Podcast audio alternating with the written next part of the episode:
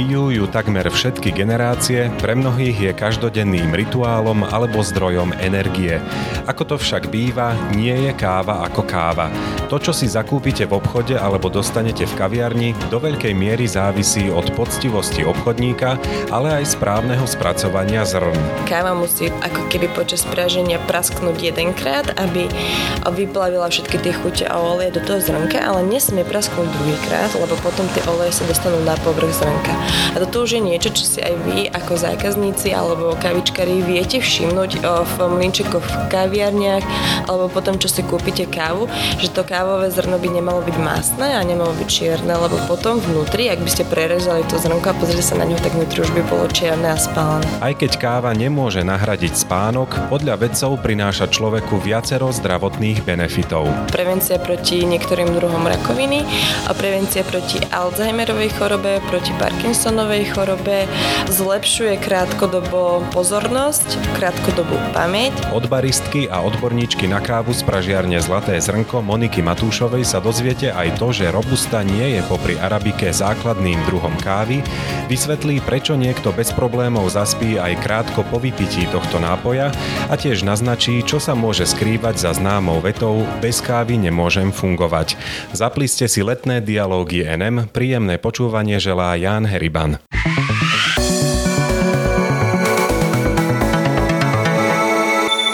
Monikou Matúšovou sme sa stretli, dovolím si povedať, ako inak pri šálke espressa, ktoré mi hneď ochotne ponúkla, keď som prišiel priamo do Pražiarne.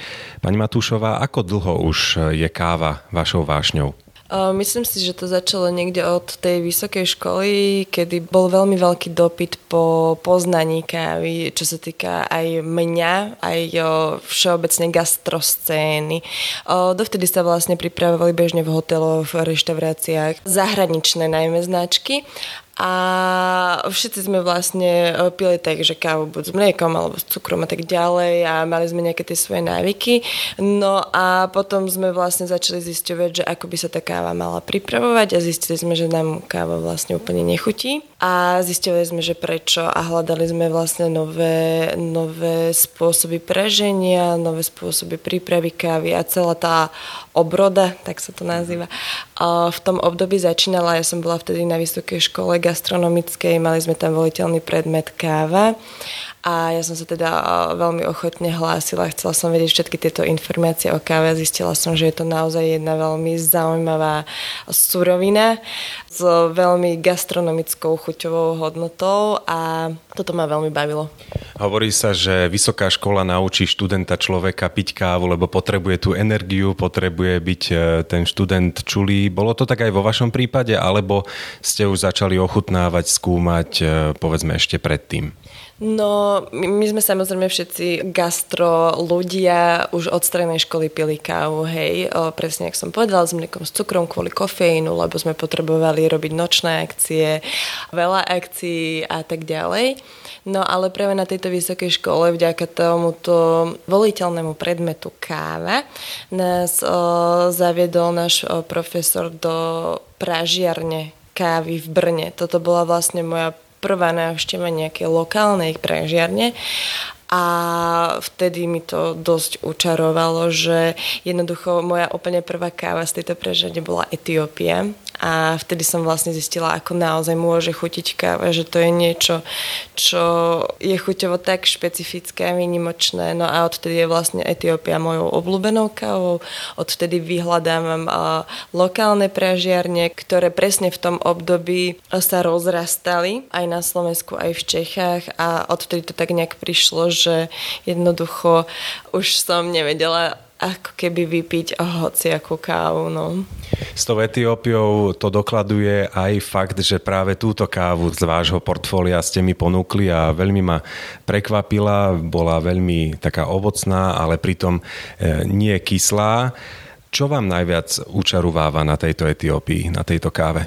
Ja by som chcela povedať, že je to vlastne káva z pôvodnej e, krajiny, že tak preto, alebo že je chuťou naozaj výnimočná, špecifická, tak preto. Ale ja mám veľmi veľké podozrenie, že je to práve kvôli tomu, že to bola moja prvá káva z tej lokálnej pražiarne a že si pamätám jednoducho na ten moment, kedy som ju ochutnala. A ja si myslím, že môj mozog si to takto zafixoval, že proste to je, to je táto káva, pretože rozprávali sme sa nedávno aj s našim pražiarom a on mal presne prvú kávu, ktorú takto ochutnal, bola Guatemala odtedy je Guatemala jeho najobľúbenejšia káva. Takže ja si myslím, že každý z nás si zapamätá ako keby tú prvú kávu, ktorú niekde takto vyskúšal, že ako to bola a práve tam ho potom najviac chutí. Takže myslím si, že to je ten dôvod.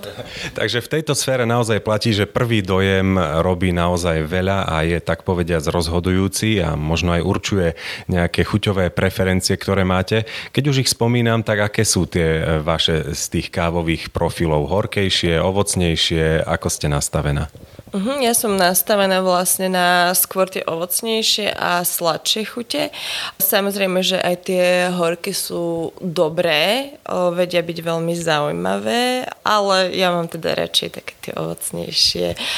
Nie veľmi trpké, nie kyslé, ale vyslovene že lahodne ovocné laici, ktorí kávu pijú možno len tak, alebo až tak veľa o nej nevedia, tak možno vedia aspoň to, že sú také základné odrody, asi to dobre hovorím, arabika a robusta. Aký je medzi nimi taký základný rozdiel? Mhm. Ja by som vás len trošku poopravila, že základné dva druhy sú arabika a kanefora. Pijeme teda všetky odrody arabiky a z druhu kanefora je to iba robusta. Čiže robusta je pravdepodobne odroda kanefory. A ešte koľko je ďalších? No čo sa týka tohto celého, tak je vlastne 125 plus druhov, stále môžu byť nové a nové a odborníci sa sami, botanici sa sami nevedia ako keby zhodnúť úplne vždycky, že, že čo je vlastne druh a čo je odroda. Takže ono sa to tak zaobali, že vyše 125 druhov kávovníka existuje, ale nás vlastne zaujímajú iba tie odrody arabiky a jedna odroda kaneforia, to je vlastne robusta. Tieto dve, lebo sú asi jediné, ktoré sú um, konzumovateľné po napražení, že sú teda chuťovo príjemné podobné. Takže to je ten kľúč, prečo z toho množstva iba tá robusta. Ako sme na tom my Slováci, čo sa týka chutí? Viac arabika, viac robusta, zmesi? Toto neviem úplne povedať, že ako sme my Slováci na tom, čo sa týka arabiky a robusty pretože rovnako viete mať veľmi nekvalitnú, veľmi horkú, trpkú robustu, rovnako viete mať veľmi kyslú arabiku. Ja si myslím, že jediné, čo Slovako zaujíma je, že aby nebola teda kyslá ani horká tá káva. A toto viete dosiahnuť aj s mesou arabík, aj s mesou s robustou, čiže skôr ich zaujíma tá chuť a nie úplne to, že teda z čoho bola poskladaná. Robusta má ešte jednu takú zaujímavú vlastnosť, že ona obsahuje aj viacej kofeínu, takže toto môže niekoho ako keby zaujímať, že si vyberie zmes s tou robustou kvôli tomu kofeínu. Ale myslím si, že viac ľudí a Slovákov zaujíma teda tá chuť a oni majú najradšej orieškovú chuť, takú tú strednú, teda ani horkú, ani kyslú, jemnú, lahodnú a aj by som veľmi chcela povedať, že je to niečo ako že naše, slovenské vynimočné, ale na celom svete najviac ľuďom chutia práve tieto chute. Čiže stredná, ani horká, ani kyslá. Vzhľadom na to množstvo kofeínu, ktoré je v arabike menšie a v robuste väčšie, je teda na každodenné pitie vhodnejšia arabika, v podstate 100%? Nedá sa povedať, že vhodnejšia, je to také, že ako pre koho, pretože každý človek má v sebe gen, sú dva druhy, no a jeden je pomalší a druhý je rýchlejší. A ten, ktorý je rýchlejší, tak on vlastne má za úlohu pomáhať pečenie lepšie odburávať kofeín, hej, že, že viac produkuje tie enzymy. A vtedy ten človek jednoducho môže vypiť o, kľudne aj viac káv denne, môže si dať kávu pár hodín pred spaním a v pohode zaspí, pretože jeho telo jednoducho lepšie odburáva kofeín. No a potom sú tu ľudia, ktorí majú tú pomalšiu verziu toho génu a vtedy tá pečeň nevie tak úplne o, veľmi rýchlo odburávať ten kofeín, takže pre nich určite o, oni volia väčšinou, že sme si arabiky alebo teda jednodruhové, jednoodrodové arabiky a dokonca si viete zvoliť aj arabiky z vyšších nadmorských výšok, tie sa volajú altúry a tie majú úplne že najmenej kofeínu a potom už je len bezkofeínová káva. Takisto ešte napríklad uh, ľudia, ktorí majú problém s kofeínom dokonca, alebo teda uh, tehotné ženy a dojčiace mamičky, tak oni častokrát siahnu po týchto altúrach alebo, alebo bezkofeínových kávach. Tú schopnosť odbúravať kofeín, schopnosť tela odbúravať kofeín e, viem zistiť aj sám na základe toho, čo mi telo hovorí, alebo je na to potrebné ísť medicínsky cez lekára? Viete čo, toto je super otázka. Netuším, že či sa to dá medicínsky zistiť. Myslím si, že si to viete zistiť uh, iba sám. Uh, zatiaľ uh, úprimne táto informácia o tom géne, ktorý našli vedci, je veľmi čerstvá. Myslím si, že je to objav spred dvoch rokov možno. A ako na to oni vlastne prišli, ako to, ako to určili, úplne neviem. Čiže nie som úplne na toto odborník, možno, že doktori to nejako by vedeli sa k tomuto vyjadriť, ale o, myslím si, že toto skôr my všetci cítime na sebe, že, že tie prejavy kofeínu na organizmus, keď o, cítime, že ho je veľa, sú rovnaké v podstate, že sa vám trošku začnú triasť ruky, môže vás začať bolieť hlava, o, môžete cítiť o, ako keby pocity úzkosti, takže vtedy vieme, že sme to s kofeínom proste asi trošku prehnali a že sme na neho trošku citlivejší. Takže toto sú tie prejavy. Myslím si, že veľa ľudí ich vie takto spozorovať a sám na sebe si teda zistiť, že čo mu robí dobre a čo nie. Uvidíme, či lekári prídu ešte na niečo nové a či tieto poznatky posunú ďalej. Dovtedy určite každý môžeme počúvať e, svoje vlastné telo potom, keď vypijeme kávu a e, zistíme, či to s nami niečo robí alebo nie. Ako vo všeobecnosti káva pôsobí na náš organizmus? Káva má okrem kofeínu aj množstvo iných látok, napríklad množstvo antioxidantov. Vedci dokázali, že pravidelné pitie kávy môže pôsobiť, to chcem zvýrazniť, že môže pôsobiť ako prevencia proti niektorým druhom rakoviny, napríklad rakoviny čreva, myslím, že prostaty. Môže to byť chcem zase zdôrazniť, že môže to byť. Čiže nie je to pravidlo? Ani nie, že to nie je pravidlo, ale veci sa vyjadrujú tak, že vyzerá to tak, že to môže byť práve kvôli tým antioxidantom, pretože vieme, že antioxidanty e, rušia toxíny a voľné radikály a tým, že káva ich obsahuje. Takže toto oni uvádzajú, že toto by mohlo byť naozaj e, niečo, čo pomáha. Že nie sú si ako keby vedomí, že to môže byť kvôli niečomu inému.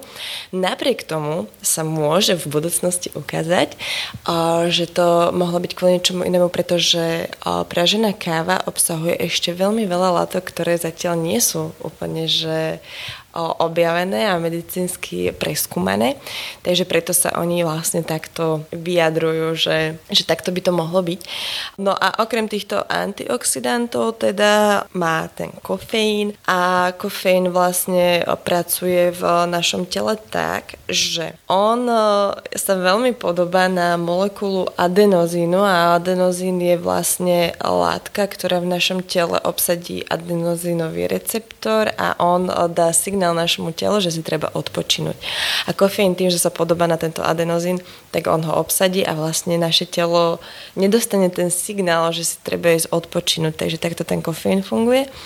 A telo vlastne ale urobí to, reaguje na ten kofeín tak, že on vytvorí viac tých receptorov, aby sa ten adenozín predsa len mohol niekde uložiť, aby sme si treba teda oddychli, hej, že, že nie je to tak, že by sme vedeli byť hore celú noc. No a ak pravidelne pijeme kávu, povedzme, že o tej istej hodine, tak tých receptorov je tam proste už pripravených viac.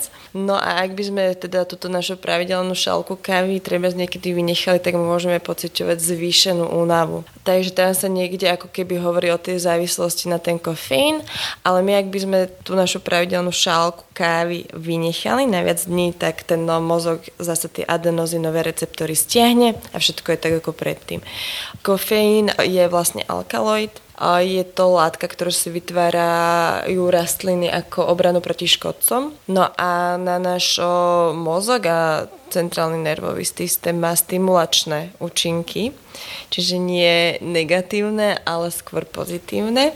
No a čo ešte nerobí kofeín, tak je, že nezvyšuje hladinu dopamínu v krvi, ale tým, že vlastne obsadí tie adenozinové receptory a mozog nepociťuje únavu, tak sa zároveň mozog krátkodobo sústredí na množstvo dopamínu v tele a viac si ho všíma ako keby, takže môžeme pociťovať po vypití kávy aj ľahkú eufóriu, teda z toho, že sa nám nechce spať, lebo kto by bol ako keby euforicky, keď je unavený, tak to nedáva zmysel. A závislosť na káve vzniká iba takto krátkodobo kvôli tým adenozinovým receptorom, ale nie kvôli zvýšenej hladine dopamínu. Dá sa povedať, že káva je vo všeobecnosti človeku prospešná, ak jeho telo nehlási po vypití tej kávy alebo po dlhšom pití kávy nejaké problémy, nejaké ťažkosti? Ja vám viem zhrnúť do jednej vety. Už uh aj to urobím.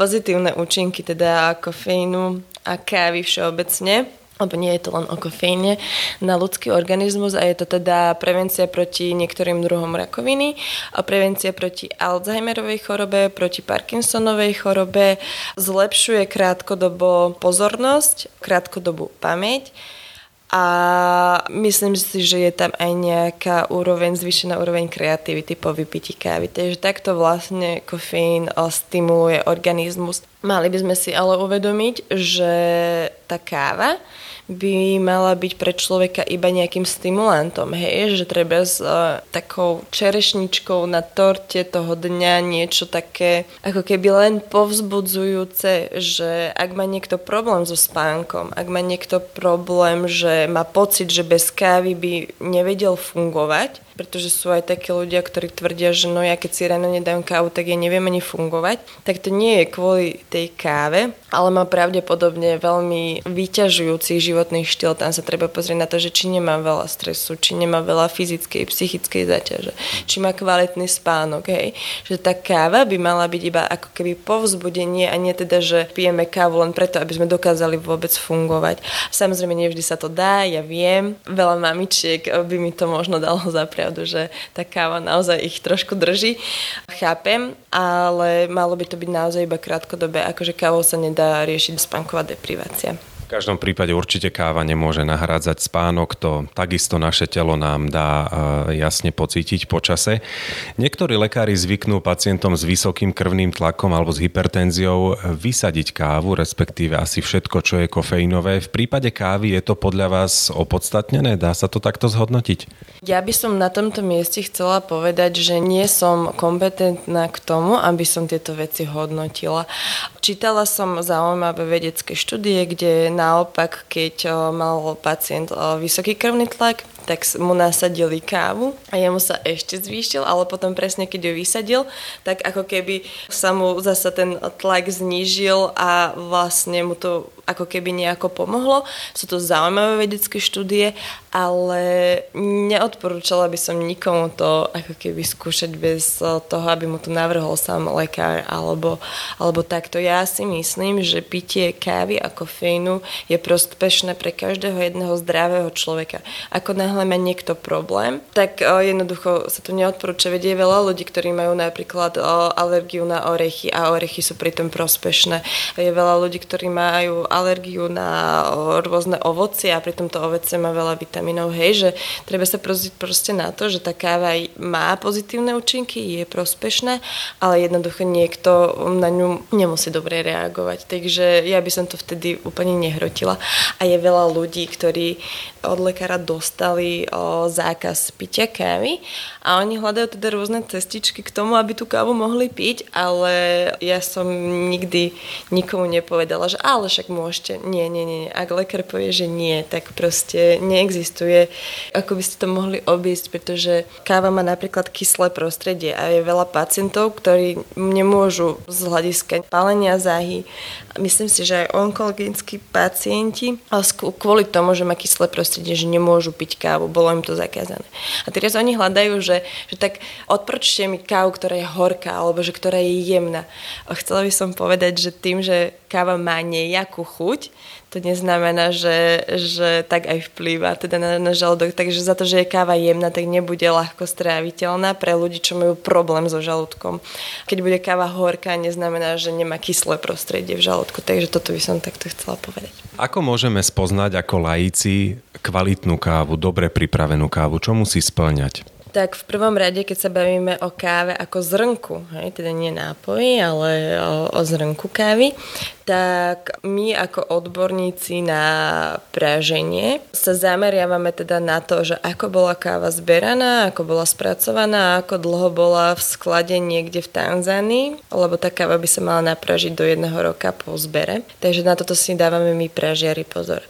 Potom o, našou úlohou je, aby sme napražili tú kávu tak, aby sme ju neprepražili. Čiže tá káva musí ako keby počas praženia prasknúť jedenkrát, aby vyplavila všetky tie chute a oleje do toho zrnka, ale nesmie prasknúť druhýkrát, lebo potom tie oleje sa dostanú na povrch zrnka.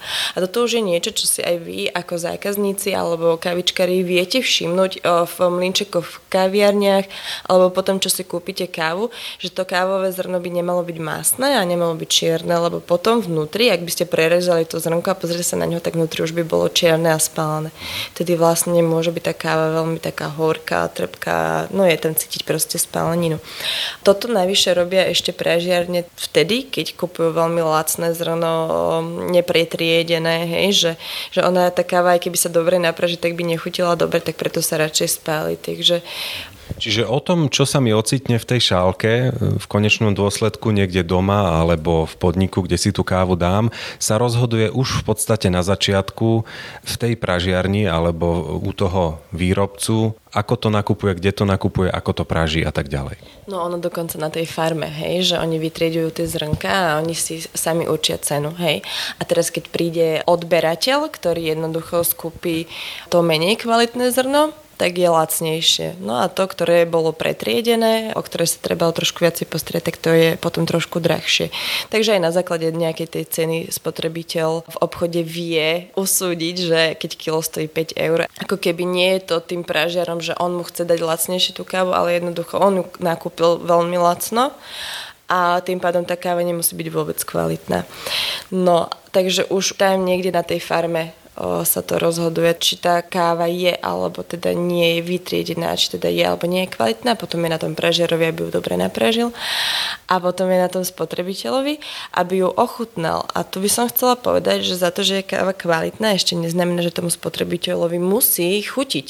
Hej, že tá káva môže mať 1500 chutí a niektoré sú naozaj ovocnejšie, niektoré sú horkejšie, niektoré sú také a také. No a už je len na vás, aby ste si teda našli tú svoju. Ak kávu pijete pravidelne, určite ste si už tú svoju našli a verím, že si nájdete čas aj na pokračovanie rozhovoru s baristkou Monikou Matúšovou. V ďalšom dieli nám poradí, ako si môžeme pripraviť kvalitnú kávu aj doma a porozpráva nám, čo jej dali návštevy kávových krajín Tanzánie a Kostariky. Do počutia na budúce.